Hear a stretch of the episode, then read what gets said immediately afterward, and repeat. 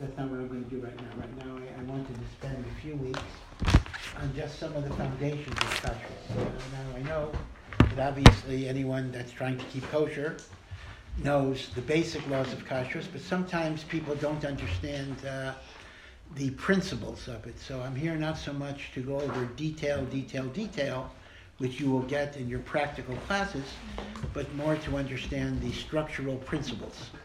So once you understand the structural principles, uh, you can get a test and you can be ordained as, as a rabbi. That's basically uh, that's good, good, good deal. no. no, unfortunately, probably not, but I, I don't know. Knows? Uh, but basically, you know, the basic smicha, the basic ordination that's given is not only on kashrus, but kashrus is a huge, huge part of uh, the smicha curriculum. So it's something that uh, people spend a lot of time on uh, when, they're, when they want to get ordained or, or, or the like. Uh, but as I say, my emphasis is going to be on, on principles. And uh, the, the general idea of kashrut is stated in the Torah itself. It is a way of being holy. In fact, in the Rambam, the Rambam divides all of the laws in 14 books. This is his famous I know Chabad is very big in learning the Rambam. Now, uh, the Rambam wrote two things. One is a short book called Sefer HaMitzvos that briefly describes each of the 613 mitzvos. It's not that short, but uh, compared to the other one, it's short.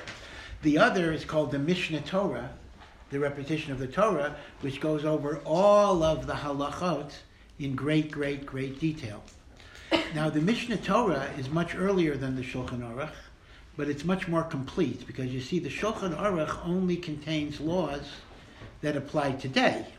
So in the Shulchan Aruch, you'll not, you will not find the laws of sacrifices, the laws of building the Beis Hamikdash, and the like.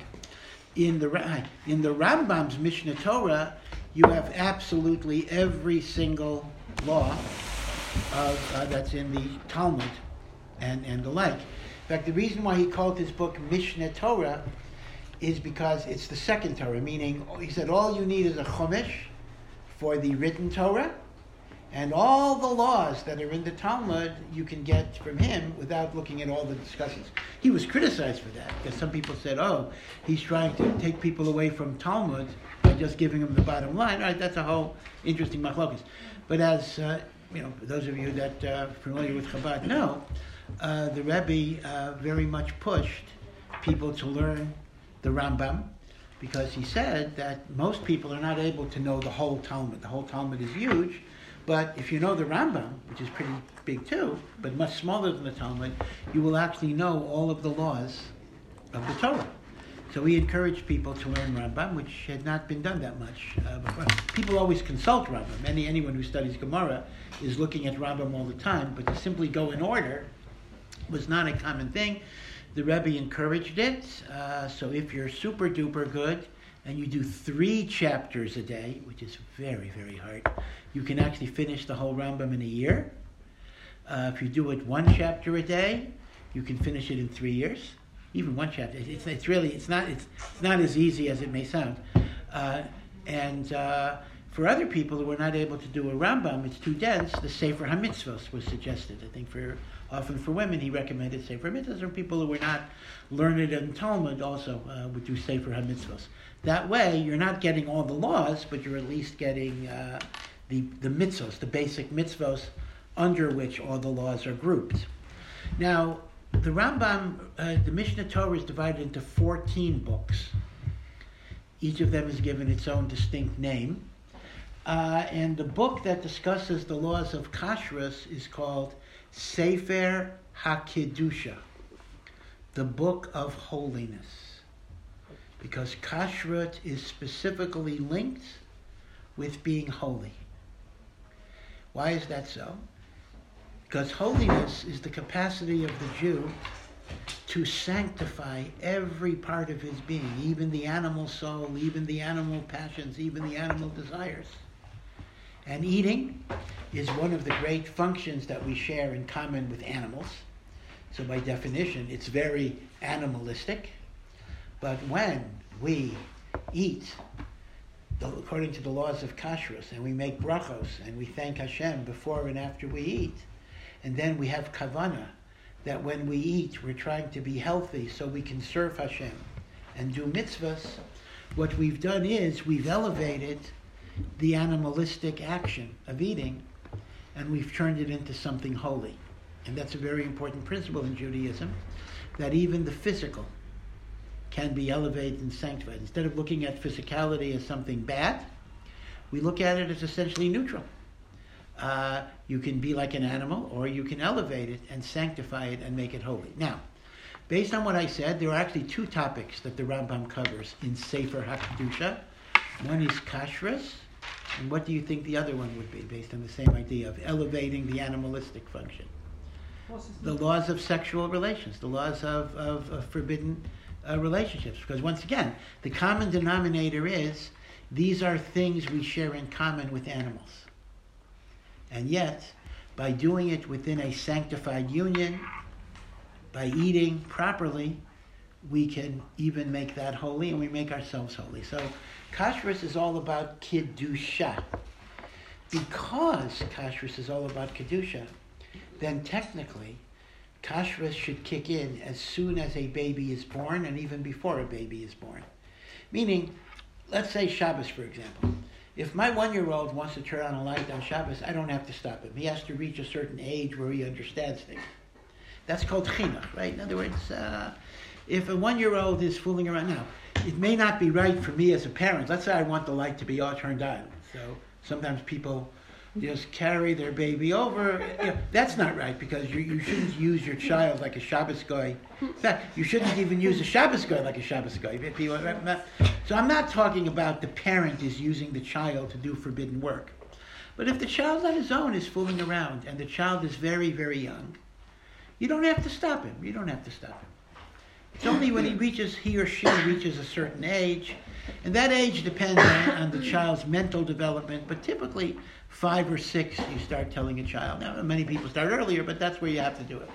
But when it comes to kashrus, you don't want to give your child non-kosher food from the moment that he's born.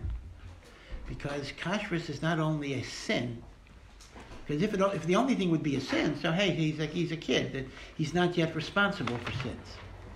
But kashrus, or violation of kashrus, is uh, it, it, creates like a blockage of the heart. It makes it harder to connect to Hashem.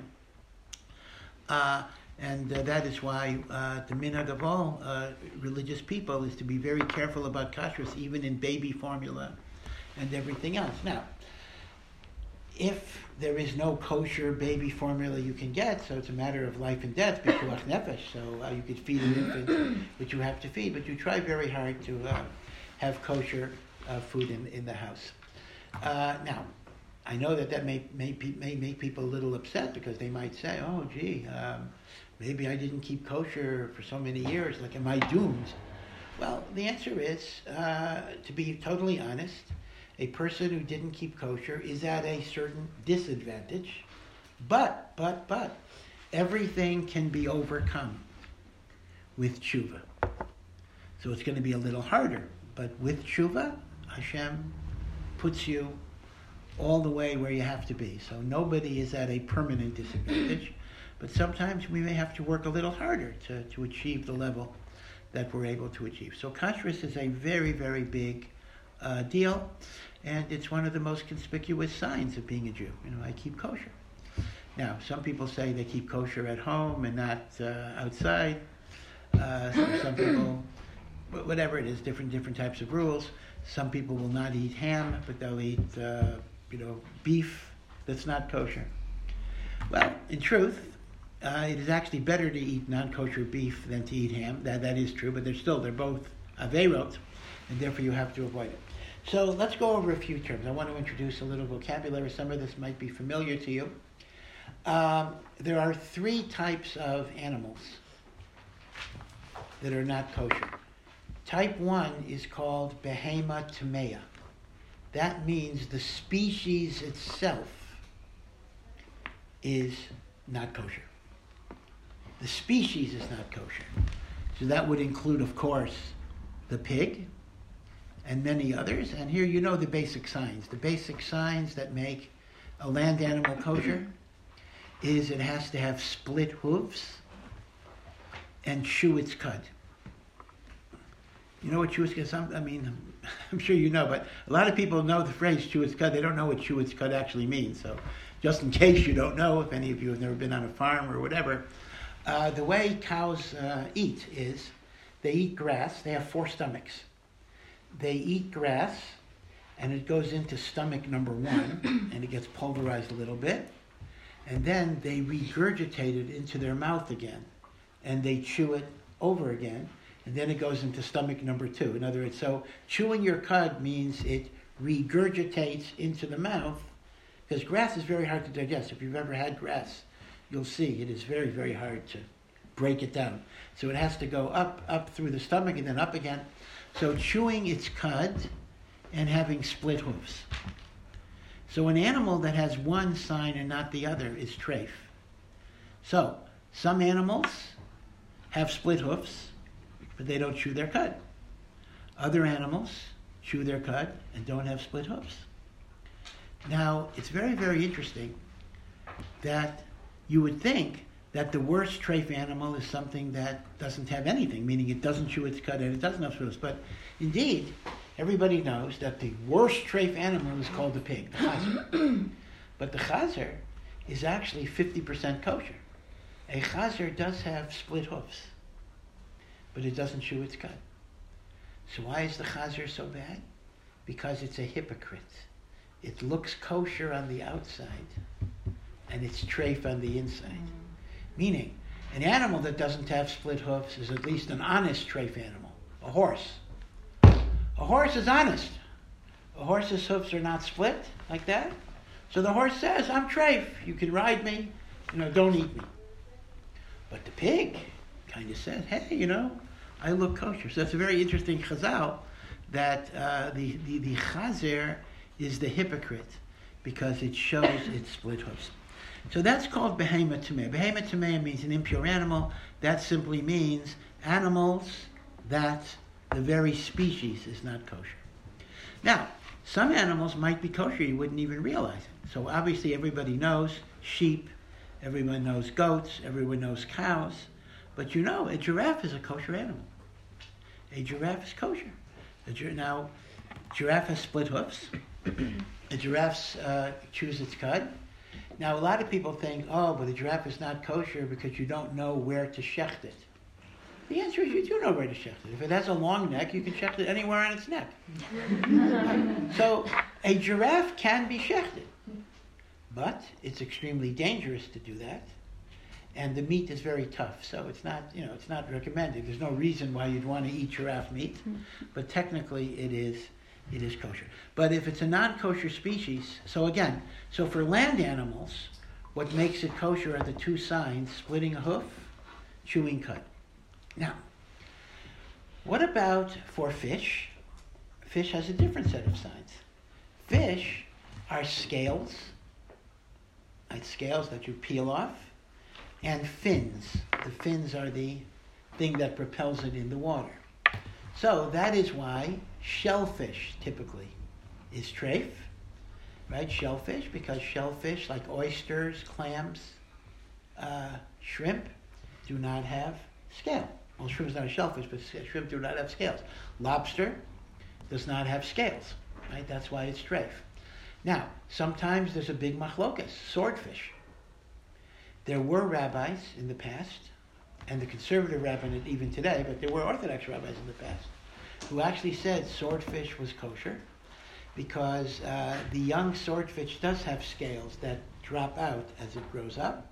And that was a machlokes. Does that give it kosher status or the scales have to survive for adulthood? So that's why you'll occasionally see on different kashrus lists that one kashrus list, you have to know if the list is reliable, one kashrus list will say that a certain fish is kosher, and one kashrus list will say a certain fish is not kosher. Okay? So we know very clearly the signs for land animals, and we know very clearly the signs for fish. What are the signs of kosher birds? So this is actually very, very fascinating. The Torah does not give you any signs for kosher birds. The way it works is the Torah enumerates uh, 20 or so birds that are not kosher, and every other bird is kosher if it's not on that list. Meaning, unlike animals and fish, where the Torah defines it by signs, birds have a non kosher list of 20 or 20, I think it's 22, and everything else is good. So, in theory, if you knew your bird was not on the 22 bird list, it would be kosher. The problem that the rabbis had already in the time of the Talmud is we don't know the exact translation. Mm. Even if you could look at it in English, but the English itself is questionable. We just don't know the exact translation of those birds. And therefore, we never know what is a kosher bird unless we have a definitive tradition. And the essential tradition is that it has to be a non-predatory bird. In other words, a bird that does not prey on other animals or other birds. So, for example, an eagle, a hawk, a falcon, a vulture, uh, even an owl. Owls are uh, predatory birds. These are not kosher because they are birds of prey. Uh, other types of birds that are not birds of prey are generally going to be going to be kosher. But again, this is simply a tradition that uh, that we have, and uh, the commentaries basically say that to some degree, the laws of kashrus generally means you never eat carnivorous animals because animals that chew their cud uh, eat also vegetation, grass or grain, because the idea is that what you uh, what you eat affects your character, right? You are what you eat. You eat animals that are cruel. You eat animals that are predatory. You eat animals that are scavengers. that has some type of impact on your nature. So you want to eat animals that are more naturally gen- uh, more naturally gentle. I'm not sure how that ties in with fish, really, but uh, but in terms of the land animals and in terms of the birds, all of them are non-predatory uh, creatures and the like. So all of that is the most familiar part of kashrus, and that is certain species are kosher, and certain species are not kosher. That's it, right? And you have to know uh, whether it's kosher or not kosher. Okay. Now, even here, there's some interesting questions. Because sometimes we have shilas about uh, the, uh, the products that are made from non kosher animals. Uh, the outstanding example might be gelatin. Mm-hmm. Now, gelatin, I, I don't mean uh, artificial, I mean real gelatin. Gelatin comes from collagen. Collagen is uh, a material in a bone, and typically uh, it was made from pig bones. They took the bones of pig, they would boil it up till it got real, real soft, and then they would get this soft, mushy thing from the bone, and gelatin is used in a lot of products. A lot of products, uh, whether it's ice cream or jello. Yeah, that's why jello was called jello, because of the gelatin. Chocolate, marshmallows. I had a lot of them, right? So the question is, it's true that chazer is obviously not kosher. but is the gelatin from chazer? Now let me explain what the issue is. The issue is that even non-kosher food parts of it that are inedible, parts that even a dog wouldn't eat, are no longer considered food. So those bones are dried out, and nobody, they're, they're not edible. And even gelatin is not edible. Gel- gelatin becomes an additive that you put in other food, but it itself is not edible. It's tasteless and the like. So interestingly enough, before there's, there's a history in the United States.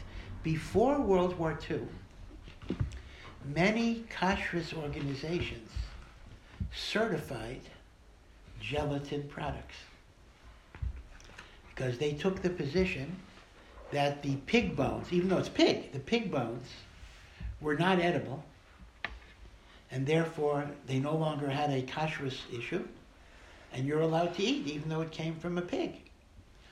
Uh, and I remember I, I, I, would see, I mean, I remember seeing advertisements in old newspapers for junket. I don't know if they even make junket anymore, but it was a certain food. It was like a custard food made with gelatin that was certified kosher, as well as jello, regular famous famous jello, which was made with that type of gelatin. and was certified as kosher.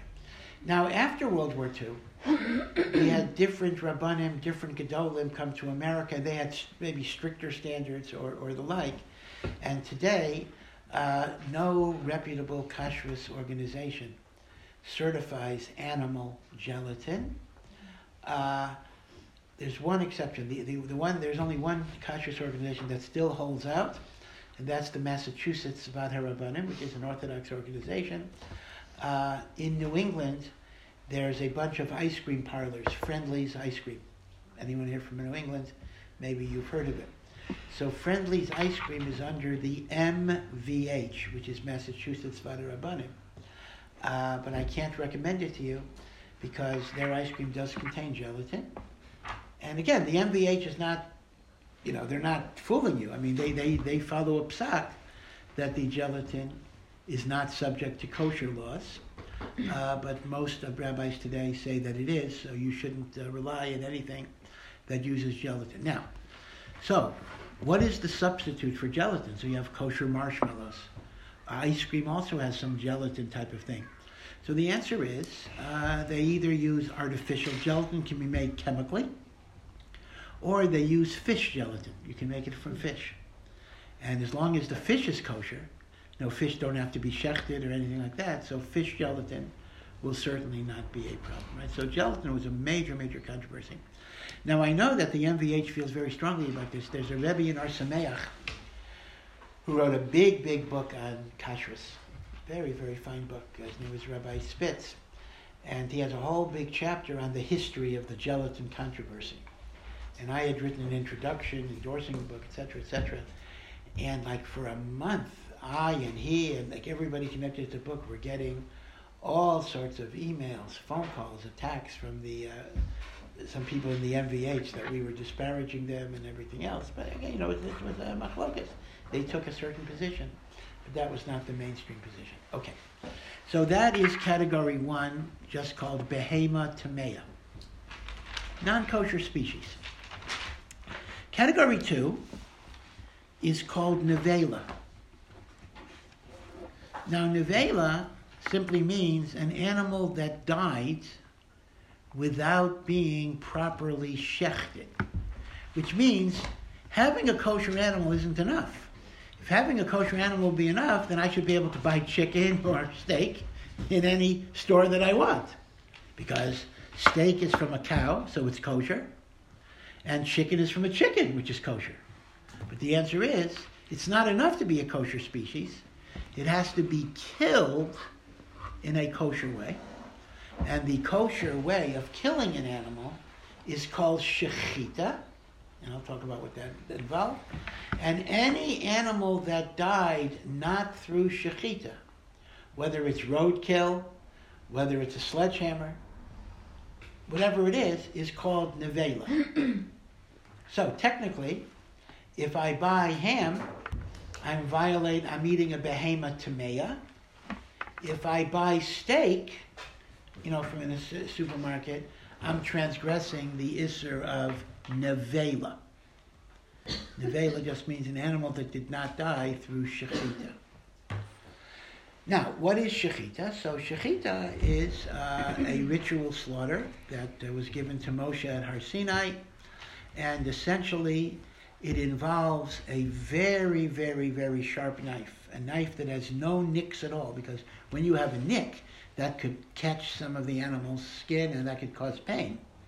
Right? So shechita, very, very makpid, not to cause any pain to the animal. So the blade is very sharp, and the way a shochet tests it is he runs his fingernail over the blade. And if it snags, not, not his not his finger, his finger would come, but his fingernail, that's why a shochet sometimes has bit of a longer fingernail.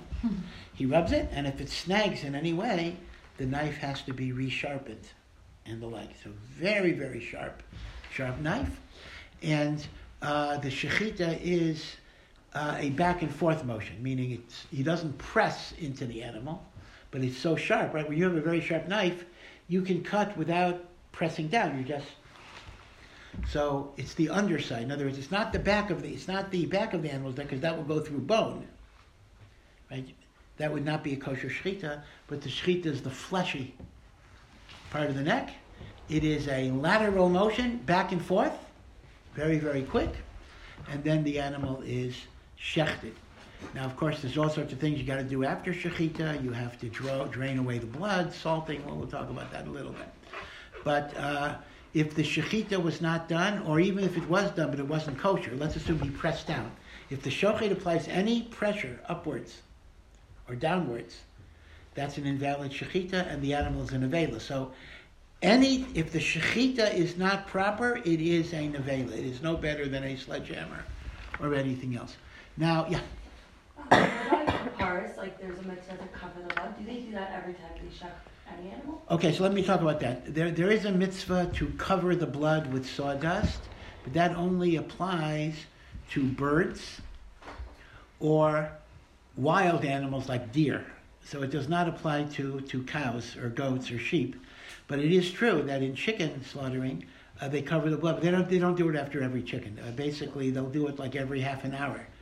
Yeah, you have to know the way modern, in fact, it, is, it is a big problem actually. Today, because of assembly lines, a typical shochet might shecht 100 chickens an hour or more.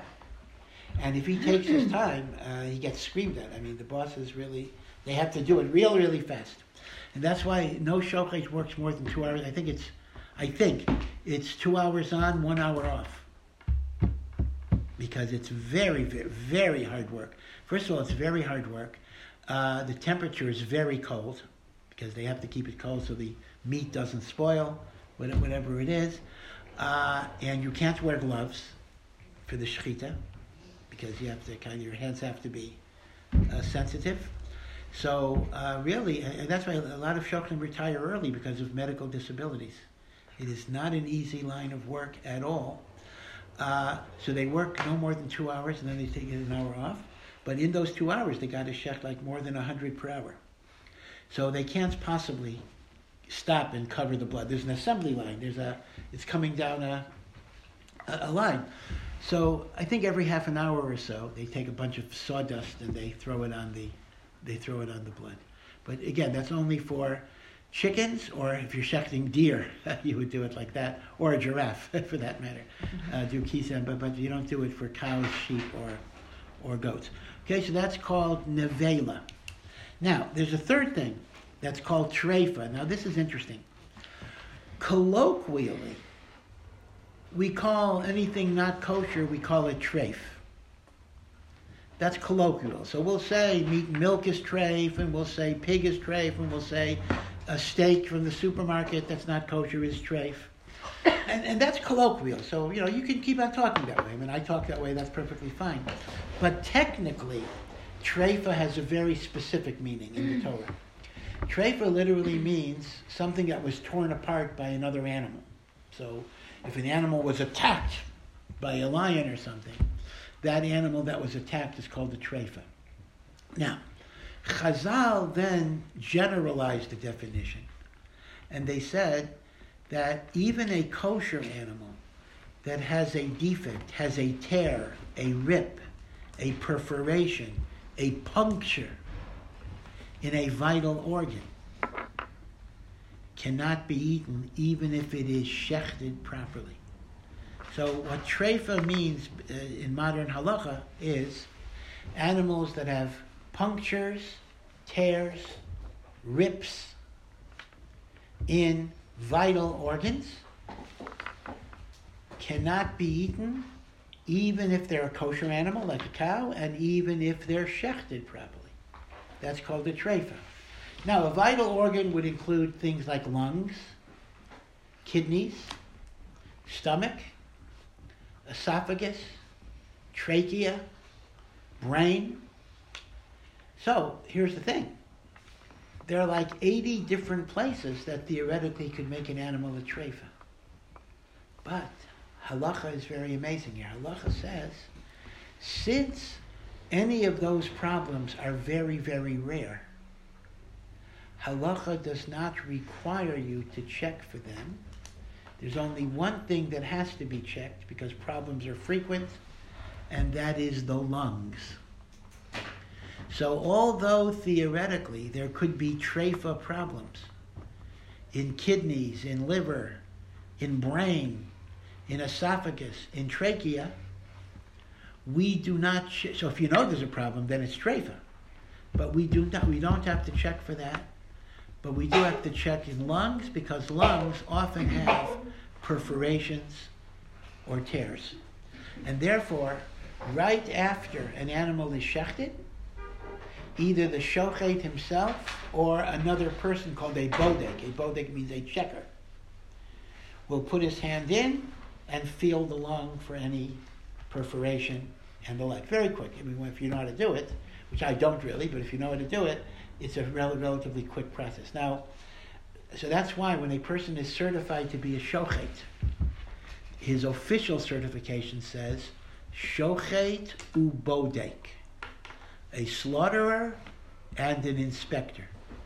Inspector meaning because the, you know you can't just say I just want to be a shochet and not an inspector. So you get certified to be a, sh- a slaughterer and a bodek, and that's often abbreviated. You'll see it in Sifrei Halacha, Shin Vav Beis, Shochet U Bodek.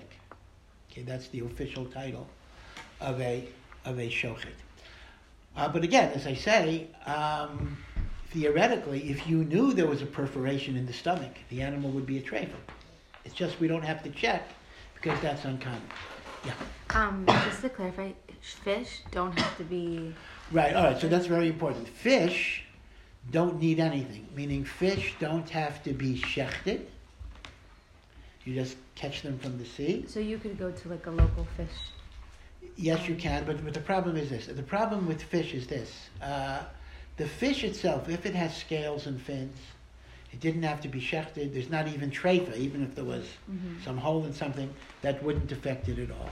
But the problem is, if it's a fish store that also sells non-kosher fish, so you got a problem that it's on the same cutting board, the same knives.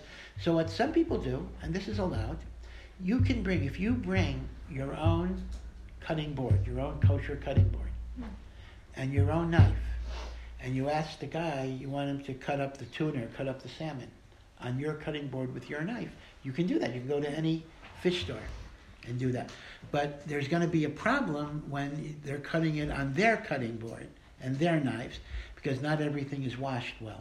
We'll talk about that. So that's really the problem. So the problem is not the fish. The problem is the other things, the trafe stuff that the fish might get in contact contact with. Now, this idea that even after you shecht, you got to check for treifa, at least on the lungs, gives rise to two very interesting issues.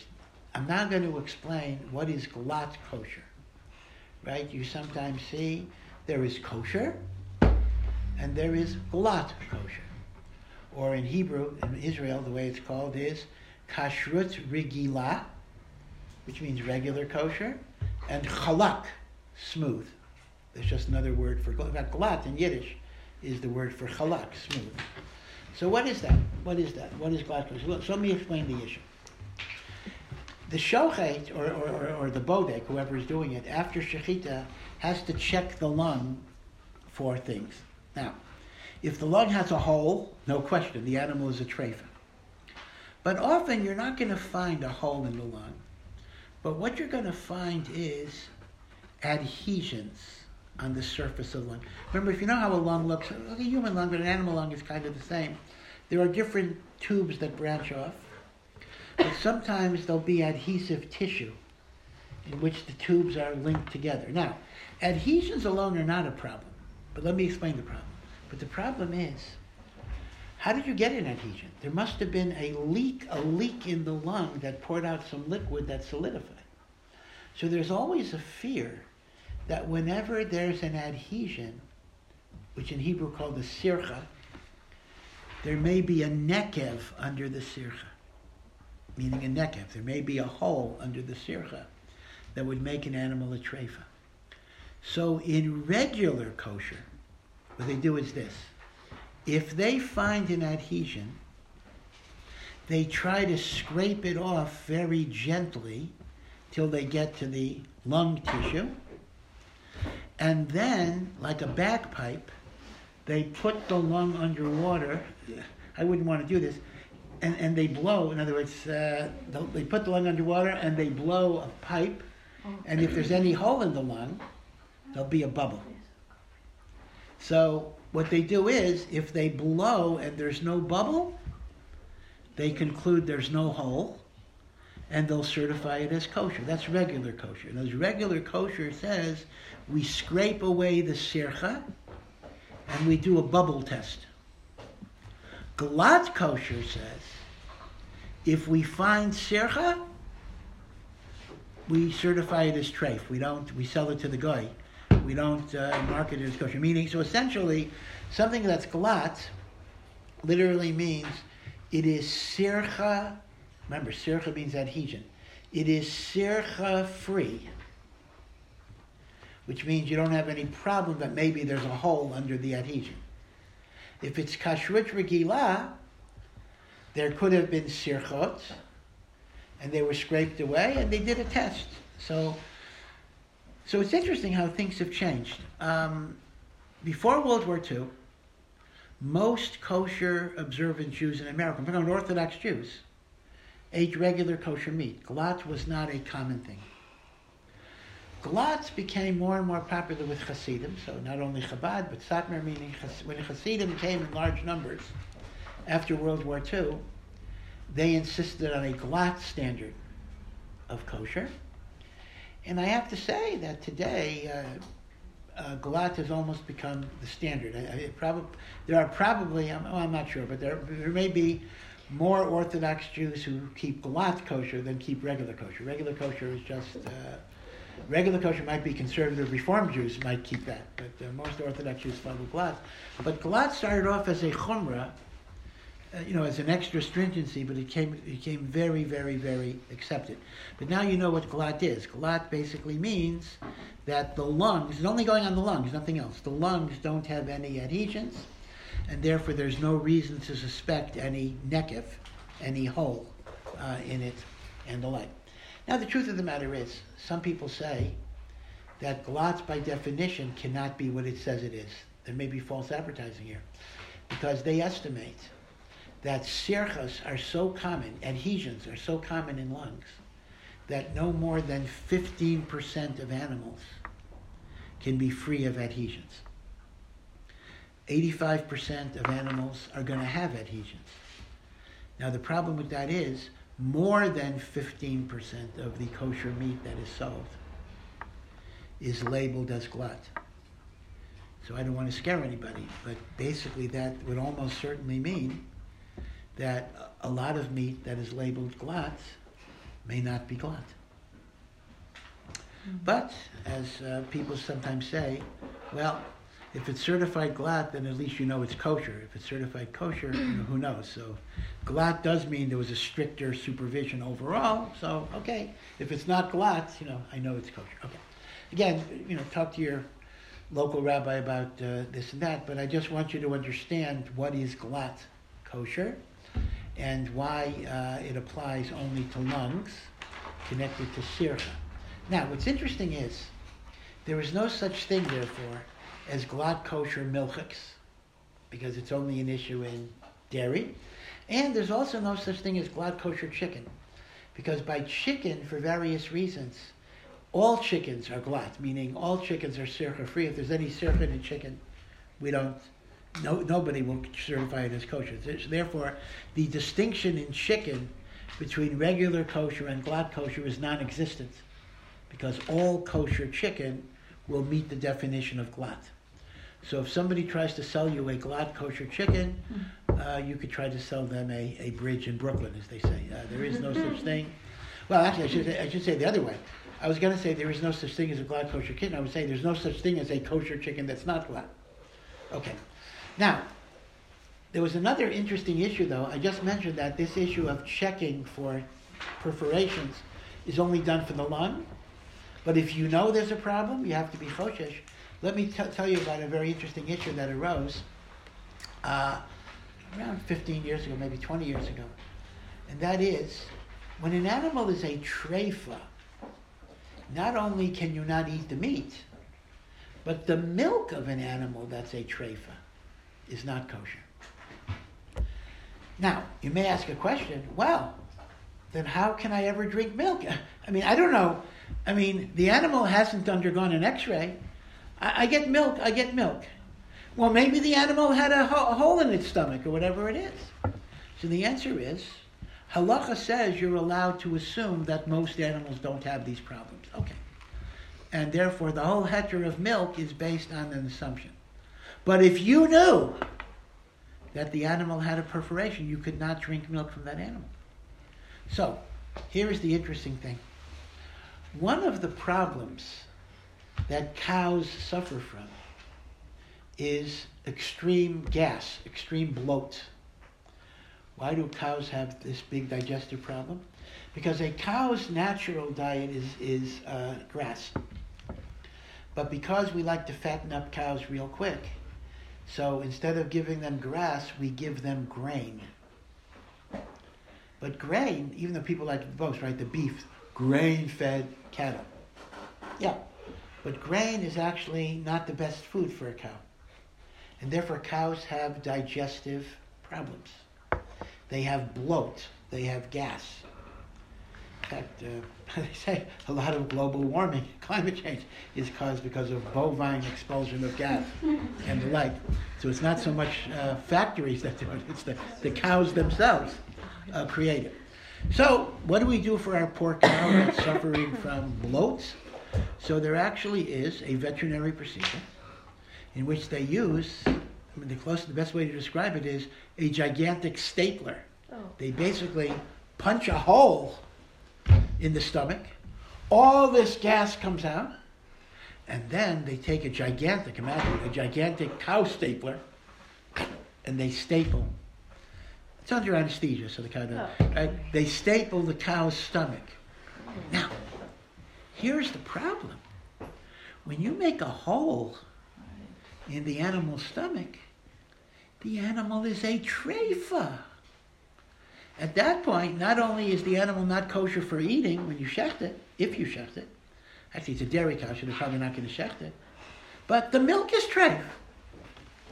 So the problem was around 20 years ago, 15 years ago, I don't remember exactly, Rabbanim became aware that many cows, their stomach is punctured to let out the gas. So does that make all the milk and the ice cream and the cottage cheese? Everything, even under the best supervision. Because this is required by the Department of Agriculture. You can't just say, I'm going to raise my cows uh, without this operation. This operation is required by law. So this was a huge question, which has huge repercussions. Meaning, are you allowed to have milk and dairy and whatever it would be? So Lamaisa, the debate was that even though it's true that when you puncture the animal, it's a treifa, but maybe when you staple it, you repair the damage. That's, that's the question. Can a treifa be a repairable situation? Meaning, do you say once a treifa, always a treifa? Or, you know, it became a treifa because of a puncture, but we repaired the puncture, so that would, that would take off, right? So that was one big issue, which involved not lungs. Glatt kosher involves lungs. This actually involved the stomachs of a ruminant uh, for bloat and, and the like. But that is why the truth of the matter is that uh, grass-fed uh, cows are healthier cows. Uh, they say the taste is more gamey, so to speak, beating uh, whatever, whatever. You know, it's a, more of a rough taste. It's not as smooth as grain-fed, but it's actually much more healthier for the uh, for the cow. Does, do grass-fed cows undergo this procedure also? They don't have to, because uh, the bloat comes from the difficulty the cow has to digest grain. Right, so we think grain is better. The truth is, grain is not, not better for a cow. Grass is better for a cow. Okay. Alrighty. So we talked about uh, three terms. We talked about behema tamea. We talked about nevela. We talked about treifa. And in treifa, we talked about glatt kosher, as well as the uh, problem of the esophagus, of the, uh, not the esophagus, of the stomach being punctured uh, to let out, uh, to let out gas. Now, let me mention another, yet another uh, two kind of miscellaneous rules about uh, kosher meat and kosher animals. Uh, one is called Aver Min Hachai. Now, Aver Min Hachai is not something you're likely to face that much, but that means a limb that was severed from an animal, or even meat, meat that was severed from an animal while it was still alive, uh, can never be eaten, even if the animal is shechted. So, an example would be that let's assume that I would cut off a piece of meat from a live animal, and then I would shecht the animal. That piece of meat that I cut off cannot be eaten because of Aver Min Hachai. Now, you're going to say that sounds barbaric. Who would ever do it? The truth is, many, many civilizations used to do this because the meat was fresher that way, meaning the meat is so fresh I got it when the animal was alive, you know, etc. So Aver Min Hachai is something to keep in mind. But interestingly enough, although the classic Aver Min Hachai seems so primitive that no normal person would do it, interestingly enough, it has come back in modern guise in laboratory created meat. Okay? What is this issue of laboratory created meat? We're not talking, I think I mentioned a few weeks ago, we're not talking about soy burgers or whatever it is. I mean, we've had that type of artificial meat for a really long time, right? That's part of soy burger whatever, tofu. We're not talking about that. We're talking about real meat, but the meat was grown in a laboratory. How does that work? Uh, you have an animal, and let's uh, it's a kosher animal. You have a, a cow, let's say a cow, right?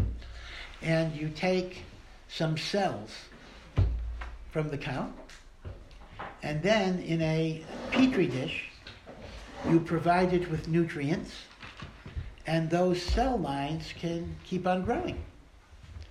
So from 10 cells, you get 100, 1,000, 10,000, 100,000, a million, 10 million. You need, quite, you need quite a lot. But over time, the enough cells turn into muscle fibers. Enough fibers turn into meat. You can make a laboratory hamburger. You can make a laboratory steak. This is a technology that's already being done, but it's not really for commercial use yet, but it's coming coming up pretty soon. Right now, I think uh, it, a hamburger costs like $5,000 to make.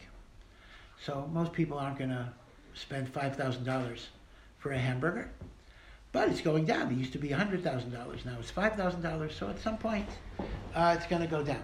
If it's artificial, would it still be considered meat? Well, that's going to be the question. Now, remember, when you say artificial, you got to be careful here. Uh, it's not artificial in the way soy protein is. This is actually chemically meat. It comes from the cells of an animal. Okay, very important. The word artificial is part of the question here. So the very big question in halacha, because this is going to, for sure, going to come down the pike, is when you have laboratory created meat, which comes from the cells of real animals, of kosher animals, it's not, you know, soy protein. It's really, really meat. Number one, there are actually two questions. Number one, is it kosher at all? And number two, is it meat at all? But you don't get to that until it's kosher. Now, you might say, well, why shouldn't it be kosher? Um, I got the cells from a kosher animal. Yeah, maybe if I got it from a pig, there'd be a problem, but I got it from a cow. Ah, but here's the thing. Aver Min Hachai. In other words, you took the cells from an animal that was alive that was not shechted. So even if it's a kosher animal, the meat that's produced was not shechted. It's, a, it's like meat or, or a, a limb that was taken from a live animal, even though it was taken on a cellular level. So there are some opinions that say laboratory meat is totally treif because it wasn't shechted. Meaning it's not treifa, but it's nevela. In other words, it's aver minachai. That's one view. There is a second view that says that the only thing that's treif are the individual cells that you took from an animal. That I took from an animal. But everything that grew later was not from the animal. And therefore, we apply a rule called nullification in 60. Again, I'm getting a little ahead of myself. But the idea basically is if you have something treif, that's mixed in a much larger volume. So the famous kashrus rule, one of the most important rules in kashrus, is if the kosher part, or the, the one that's not problematical, is 60 times or more the volume of the non kosher part, the non kosher part gets nullified, right? It gets canceled. Uh, simple example if I have a big, big pot of meat soup that's being cooked, and by accident somebody was carrying their cup of coffee with milk, and a little bit of that cup of coffee splashed into the meat soup, if the amount of coffee with milk, with milk that is, that fell in, is less than one part in 60 of the whole, you can still eat the meat soup. And not only is that true with meat and milk, it's even true with treif. I mean, let's imagine somebody uh, was uh, carrying their, their pork sandwich and something fell into the meat, uh, the meat soup or the dairy soup, whatever it is. If there's 60 times, it's going to be okay. So the argument about laboratory meat is this. Yeah, it's true that the cells that you took from the animal are taken from an animal before shechita. But all of those billions of times that were multiplied were grown in the laboratory. They're not from the animal. So as a result, we could matter it because of batel b'shishim.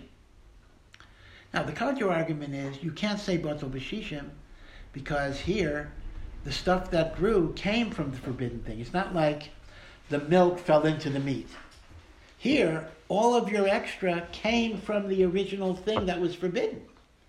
So, some, so you don't say bittul b'shishim where the extra came from the prohibited. Right? So this is the big, big issue about laboratory meat.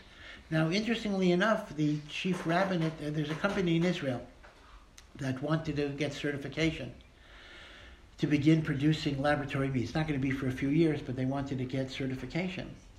And the chief rabbinate of Israel certified them. They took the position that the laboratory meat, I mean, they made some crazy, uh, one of those political things that you, you can't call it meat. Okay, they, they, they were worried about people being confused. But putting aside labels and putting aside names, their basic position was it is not halachically meat. Well, number one, it's kosher, it's kosher, and it's not halachically meat, which means you can even have it with dairy. Two things. In other words, well, it, it follows. If it's not considered meat because it didn't come from an animal, it was generated in the test tube, that would be the same reason why it wouldn't be fleishik either. Can I ask a question? Yeah. Can, can this cell, like original cell, cell can be taken from the like tra- uh, shafted animal, like to avoid this problem of trade? Yeah, so that's an interesting question. Uh, the, so the question is, okay, so if the only problem with the lab meat uh, is that the cells were taken without the animal being shechted, so why can't they take the cells afterwards? Theoretically, that might be possible. The problem basically is that uh, uh, once the cells die, in other words, there's a very small window of opportunity because it is true that even after an animal is killed, there are cells that survive for a while. So if you could get those cells, you'd be in business. But that's kind of hard uh, because it's you don't have a lot of time. You have like two minutes or, or whatever it is. But theoretically, you're 100% correct. That would exactly solve the problem. Uh, but the rabbinate was willing to say that even the stuff that was taken before the animal was shechted is going to be batal b'shishim in millions of the muscle fibers that are generated. So this is an interesting example of how the old barbaric category of Aver Minachai, you know, some caveman, you know, takes a knife and cuts a leg off an animal, uh, can have a modern application in laboratory meat, which is mamish the Aver Minachai type of uh, type of problem. Now, there's an opposite situation, which is a big leniency, and this is called. I'm introducing a lot of words today. This is uh, called a ben pakua, and a ben pakua simply means uh, a fetus that is inside a shechted animal. It happens sometimes. Let's say you shecht an animal. you shecht the female animal, and there's a baby cow, a calf, inside of the baby animal. For reasons that are not clear to me, under the United States law, you're not allowed to sell uh, that baby as meat. You're not allowed to process it. I'm, I'm not sure why, what the big problem is. But according to halacha, at least, But it's yeah. Fetus is dead. Yeah, the, yeah. Well, uh, the fetus might be alive, but but but then it gets killed. But but uh, it cannot be sold as regular meat. I'm not sure what the problem is, but that's uh, federal law in the United States. Uh, but according to halacha, it's very fascinating. A ben pakua, because it's considered part of the mother, does not need to be shechted. So if I shecht the mother, and we find a fetus inside of the mother, that animal has to be killed. You can't just eat it, obviously. But that animal could be killed any way you want because the shechita of the mother is treated as a shechita of the fetus. Even though it was like, for example, last day of this pregnancy and this animal. Yep, until it comes out, until it comes out, until it comes out. Now, that also means that theoretically you could create flocks of animals because if you take this Ben Pakua male and you mate it with a Ben Pakua female and they have children, none of those children have to be shechted because it comes from an animal that doesn't need to be shechted. Now, it's not clear. There, there, there is a guy. There is a guy in Australia. I, I'm not sure what he's hoping to get out of this. There is a guy in Australia who is trying to create flocks of these types of animals. Uh, he wanted to argue that a ben pakua is not even fleshik, which is another way of having artificial meat. I, I don't think he's right at all. A ben pakua, a ben pakua is certainly fleshik. The only thing is you don't have to shecht it. It's not that it's you can't eat it with milk or with cheese. So he was thinking you'd have this unlimited supply of meat for cheeseburgers. Uh, that's not going to work. That may work. That may work for the laboratory meat, but that's not going to work for the ben pakua. So as far as I know, I, I don't see anything. I mean, the only thing you're saving is shechita. I'm not sure, you know, if that's any significant benefit in that way. But to be going back to the laboratory meat, Yeah, if it's taken from a cell of an actual animal, Yes. how come it's not considered fleshy? Yeah, so the reason is because you took a cell from an animal and then in a test tube, not in the animal, you multiplied it by 10 million. So the concept would be that that one cell is going to be nullified in all of the laboratory growth. Right? Uh, all you need is 60, and this is 10 million, right? So certainly that's going to be nullification. That, that's, that, that's the central uh, issue there. But you did say that there's other reasons why we wouldn't be able to eat dairy with that piece of laboratory meat, right? Well, uh, the only reason, I mean, let, let, let me let me put it this way: if you consider it meat, then you see, then it's going to be treif. That, that, You can't have it both ways. Okay. There's no way logically that you would call it kosher meat. Either it's meat, in which case it's aver min hachai and it's treif, or it's not meat because of batal b'shishim, in which case it's not meat. It can't be kosher meat. However, however, there is an issue that even if you paskin it's not meat, if it looks like meat, it tastes like meat, and it's chemically identical to meat, then it might be forbidden to eat it with milk because of appearance's sake. Yeah. Yeah, and that's different than soy. Soy protein, even you know, people know it's not meat. This is, I mean, this is meat chemically, so it's much more serious than, than soy protein and, and the like. Mm-hmm. So laboratory, so, so the Ben Pakua thing, I think, is a is a curiosity. That's not going to be a big industry, but the laboratory meat is going to be a big thing. It's going to be a very big thing For- because it, it does a lot. Environmentally, it actually does a lot because with laboratory meat, you need far far less cattle. Uh, cattle, number one, are a source of great pollution, part of the global warming thing with the gas, and they also eat up a lot. Uh, for every pound, I think every pound of beef, we, I don't have the exact numbers, but it requires something like five to ten pounds of grain. Now, if you didn't, that means if for every cow you don't have, you have 10 pounds, up to 10 pounds more of grain to feed people. So, if you could satisfy people's meat by creating this meat in the test tube, you would actually have a much smaller cattle industry, and that would conserve uh, a lot of uh, water and a lot of uh, food uh, for people. So there is a lot, actually environmentally, the laboratory uh, grown meat has a lot going for it. But as I say, there are kashrus problems, but the rabbinate here was willing to take the position. And not that everybody agrees. The fact that the rabbinate says something doesn't mean that that's going to be the psak, but at least they were willing to uh, permit it in that in that way. Okay, so that's uh, the laboratory meat, Aver Min Hachai, and the like. now let me just mention two more things about kosher food preparation.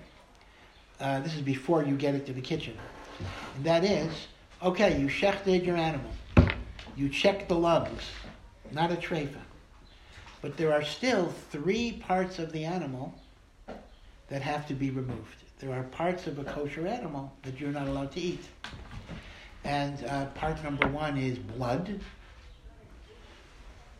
Part number two is chalev. I'll, I'll explain that. And part number three is gid hanasheh. These are three parts that have to be removed before you could eat a kosher animal that was shechted. Uh, I'm going to save blood for the last because blood is, is the la- latest thing that's done. Chalev. Chalev are fats. Now you might say, what do you mean fat? Of course fat is kosher. What's schmaltz? I mean, meat, meat has fat. The answer is there actually are two types of fat in animals.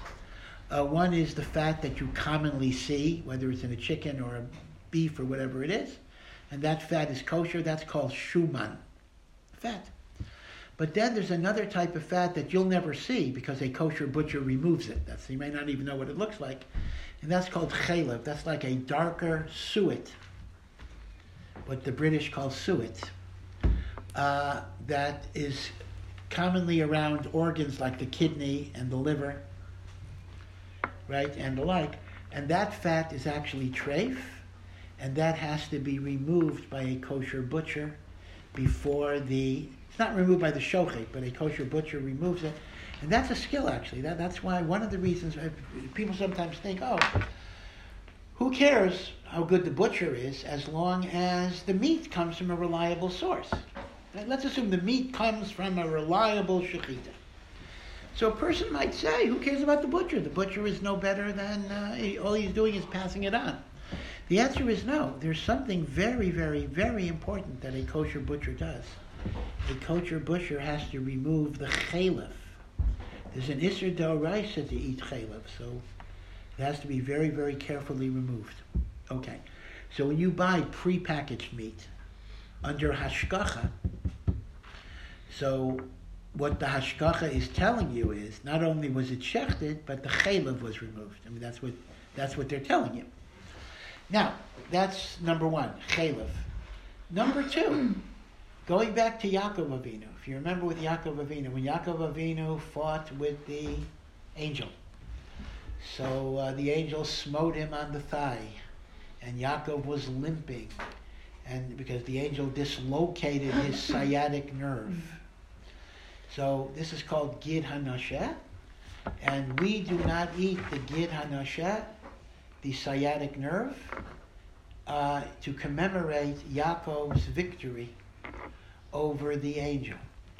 Now, the sciatic nerve is actually a very, very large nerve that's in the hindquarters, the back quarters of the animal, that has many, many branches. Like there's a central core, then it branches off into smaller branches, and then smaller branches of branches, branches of branches, branches of branches.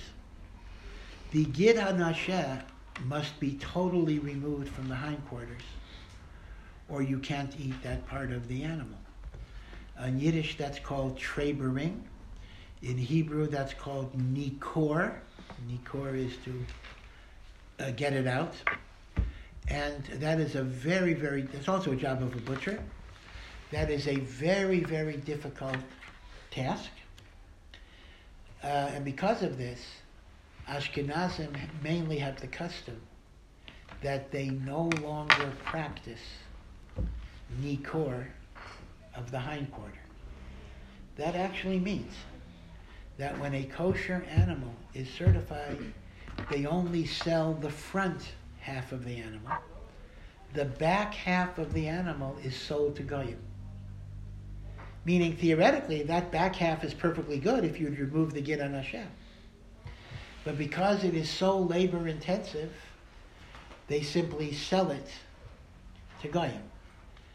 Sephardim, many Sephardim, they maintain the tradition of Nikor, and they still practice it. And some Ashkenazi communities practice it as well. Now, this explains an interesting thing.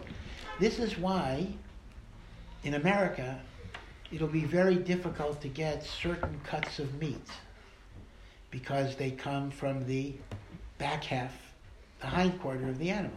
For example, a sirloin steak. Right? You cannot get, I'm not saying you can't, but it would be hard. It's hard to get a kosher sirloin steak because a sirloin steak is a cut from the hind quarter. Filet mignon, which many say is the best of the steaks. Uh, you cannot get a kosher filet mignon because it's from the hind quarter. Now, what happens is this in countries where there's a shortage of meat, they will do nikor, which is why in Israel they do it. But just Sephardim. No, even Ashkenazim do it. it's So in, Is- in Israel, you can get these cuts. Now, overall, the meat in Israel is of poor quality anyway. That, that happens to be true. but, but it happens to be the case. You can get certain cuts here that you could not get in the U.S. If you're Ashkenazi, can you buy the meat that's been chefed by? Yes, yes, you can. You can. Yes, you can. You can rely on their work. Uh, yeah, yeah. Okay, so this is called nikor or nikor acharayim. Nikor acharayim is the full term, being menaker, removing the gid hanasheh acharayim in the hind quarter. Okay.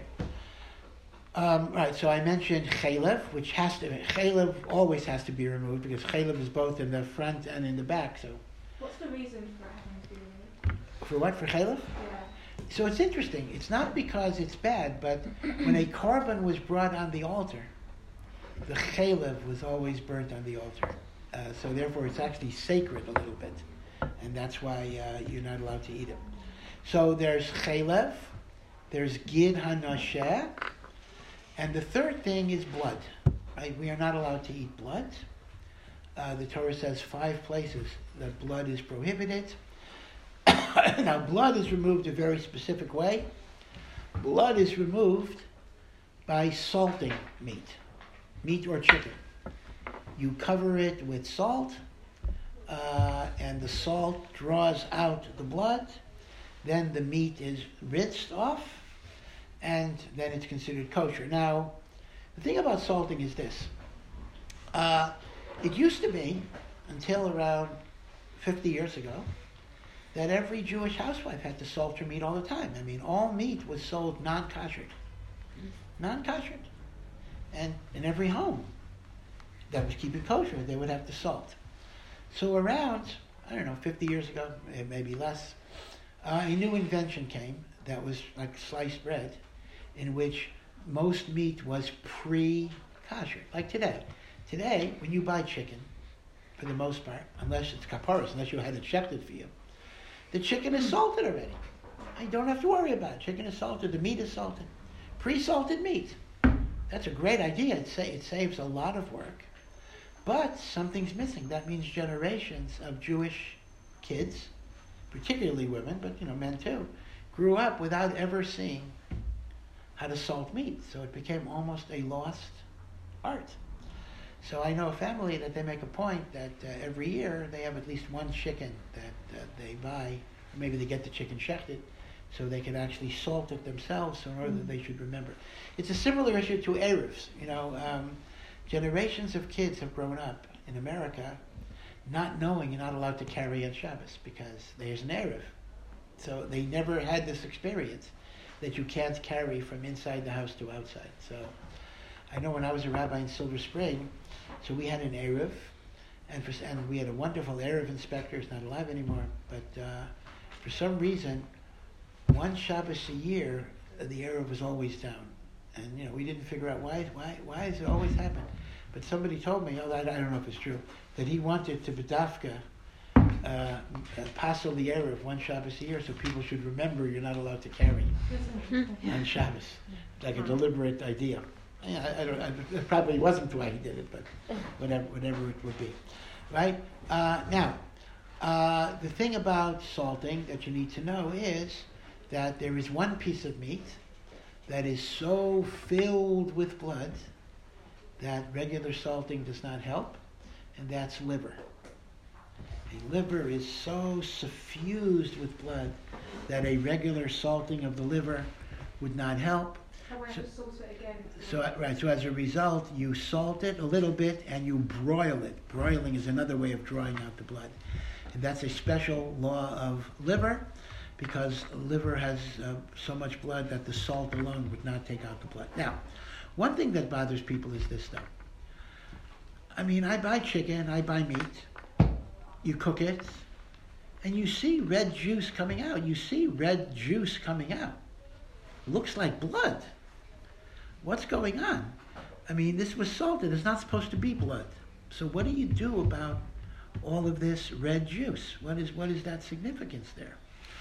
So here you have to have the good news. You have to know that halacha says any fluid that remains in the chicken after the shiur of malicha, the shiur of malicha is a half an hour, meaning once the meat has been covered in salt for a half an hour and rinsed off, any liquid that remains is no longer halachically blood. Now, I understand that from a chemical perspective, that makes no sense. If you took that liquid under a microscope, for sure you would find it's a mixture of water and blood. So this is an example of where halacha has definitions that are not the same as the scientific definition. That red stuff in your chicken is blood. But halachically, it's not blood because anything that remains after the shiur of malicha is no longer prohibited, right? So, so don't worry about the red fluids. Is this the same And for red meat? The same as what? For red meat. Yeah, same even for red meat. Same thing for red meat. That's right. As long as it was salted. Now, if it wasn't salted, then yeah, it is blood, and you have a you have a very big a very big problem. Okay, now uh, there is one rule. Again, malicha is a very complicated set of halachas, and as I say, for most of us, it's not that relevant. I mean, we should know it, but you know, most of us are not going to have to do it that much. But let me just mention that there is an important rule that if meat uh, was allowed to remain three days, so that's 72 hours, without being salted, the salting is not going to work anymore. Uh, now, the whole question is, uh, does that include meat that's refrigerated? Now, in the old, uh, this is a very big issue because South America is a major source for kosher slaughter. And the problem is, to get from South America to here can sometimes take over a week and the meat is salted here. So some have a big problem with South American meat because it's being salted more than 72 hours after slaughtering. And some opinions say when it's uh, more than 72 hours after slaughtering, you can't salt it anymore. The, the, the, the blood is too enmeshed or embedded. But the counter argument that we're making on is that if the uh, if the meat is being fr- is frozen, that stops the clock, right? So therefore, you know, the ma'isa we could be that. Okay. So again, I, don't want to go over all the laws of, of salting, but uh, just be aware of this, right? So this is the last preparation, meaning there are three things that you got to remove from a kosher animal after shechita. You got to remove the blood. You got to remove the chalev. You got to remove the gid hanasheh. Uh, it used to be that the chalev and the gid were taken care of by the butcher, and the blood was taken care of by the housewife. Today, both the chalev and the blood are taken care of by the butcher. And in terms of gid hanasheh, Ashkenazim don't even do it at all, except in places where meat is, is scarce. Ask- What have to be written on a package to know that this meat is salted, like malulach or something? Yeah, uh, yes, it should be. The truth is, overwhelmingly, it is today, but, but it should say in the package. It does. I should say. Okay. It should say the package. Like malulach or something. Malulach, yeah, yeah. Okay. Nim, or nimlach to halacha. Okay. right on that. Yeah.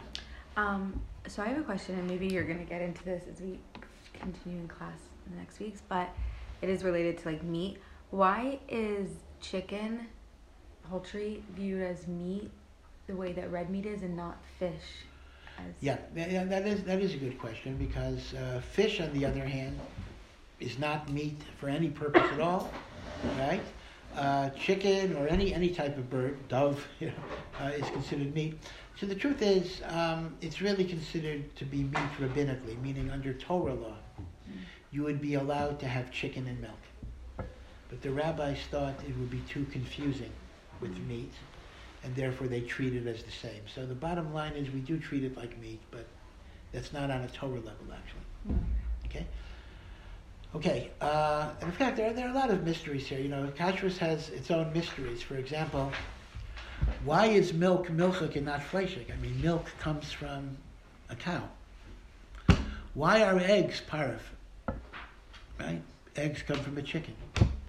Why is honey kosher? It comes from a trafe animal. A bee, a bee is a trafe animal. You can't eat bees, even if you want to. Right? So there are, within the laws of kashrus, certain conundrums, certain contradictions that everybody knows. Eggs are parv. Everybody knows that milk is dairy. And everybody knows that honey is kosher. But logically, it's not always. Hmm. In fact, there are a lot of things. In brachos, there are problems. Chocolate. Right? Chocolate is made from the cocoa bean. A chocolate is ground cocoa with other things mixed in. Now, cocoa is a bean that grows on a tree. Now, the bracha that you make on something that grows on a tree is borei pri Right? So why do you make a shahakol on chocolate? You should make borei pri ha'eitz on chocolate because it comes from a fruit. It comes from the fruit of a cocoa tree. Right? That's another. That's another question. So uh, you're going to find as you go through halacha that sometimes uh, we don't have a full explanation of why things work in that in that uh, particular particular way. Okay. Uh, any any questions about uh, so far? All right. So so we, we covered a lot today. Uh, Behema tamea, nevela, trefa, glatt kosher, uh, laboratory meat, uh, gelatin, um, and then uh, chalev. Very, quickly, of course, chalev, gid hanasheh, and uh, dam, and blood and the like. One thing about dam. Me just finish about dam. Blood of animals is prohibited, but blood of fish is permitted. Sometimes uh, you see a fish, there may be some, if you catch a fish, there may be blood around there and the like. What about human blood? Now, here, here's the interesting thing. You know, in a way, I should be scary. I should be a little reluctant to bring this up. You know, one of the great, great anti-Semitic uh, tsaras that Jews have had for hundreds and hundreds of years was the so-called blood libel that uh, Jews were accused of using Christian blood to make their matzah, to mix in with their matzah. And as a result, uh, over hundreds and hundreds of years, there were pogroms against the Jewish people. Jews were killed around this time uh, because of the blood libel. Now, you might think, oh, blood libel, that goes back, you know, 500 years ago. No, in Russia, there was a big, big trial, the Mendel Beilis trial, like the beginning of the 1900s in which he was on trial for uh, this blood libel, and he had to have a whole defense to, to, to acquit him and the like.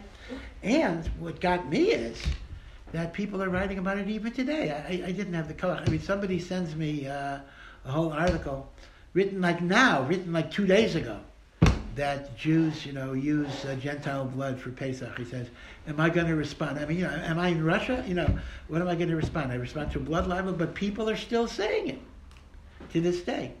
So for me to talk about human blood might be a little uncomfortable. Uh, but here is the interesting point. Halachically, human blood is not forbidden. Halachically, uh, doraisa, because the Torah only prohibits animal blood, and humans are not animals. But rabbinically, it is asur because of marisayin. If somebody sees you drinking a cup of blood, it's human blood, they're not going to know, right? So the bottom line is it's asur. But the interesting thing is, it only applies if it's left if it left your mouth. So an issue that a person might face sometimes is this. Let's say you have bleeding gums. Right? You got you had um, periodontal periodontal disease or whatever, gingivitis. Or gingivitis wisdom teeth. or wisdom teeth, right? Bleeding gums. So sometimes you'll find, or you go to a dentist for anything, right? So there's blood in your mouth, right? So you rinse it out, you spit it out. But can you swallow? Can I swallow water mm-hmm. if there's some blood in it? So the interesting halacha is, as long as it's in your mouth, it didn't leave your mouth, you can swallow it, even though it's blood. Once it left your mouth, you can't. So, so the Talmud gives it an example. If you bite into a piece of bread, and there's a little bit of blood on that bread, you got to cut away that little bit of piece because you're not allowed to take the blood back into your mouth. But as long as it didn't leave your mouth, uh, you're permitted to swallow it.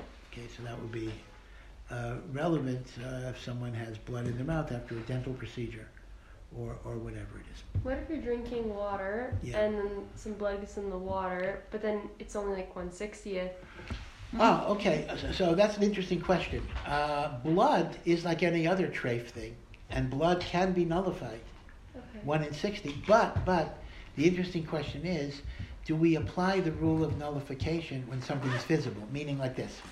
If you can see the coloration in the water, then some say 60 is not going to help you. 60 would help you if there's no visual uh, residue that you have. How does a moel work around um, the bris? Oh, okay. So that, that's a very good question. So the moel, right? Uh, the traditional way of doing a bris is that after the moel cuts, the moel actually sucks the blood out of the wound with his mouth. Now, a lot of modern moelim, for health reasons, I mean, not their health, they're, they're concerned about not passing any virus to the baby. They use a tube, a pipette, so they don't actually suck it. But the standard, uh, traditional way, maybe not standard, but the traditional way was sucking it with their mouth. Now that is blood. And the answer has to be that they have to spit it out and rinse their mouth before they swallow, because the law of all trafe is only if you swallow. So uh, the moel has to be very careful not to swallow. That's, that's correct, which you know you wouldn't want to do anyway. Thank you. Okay, so maybe we'll stop here. Um, we still have uh, one more class before Purim, right? Uh, I think. Okay. Alrighty. You be well. Have a good week. Chodesh Tov. Thank Thank you. you, Thank you.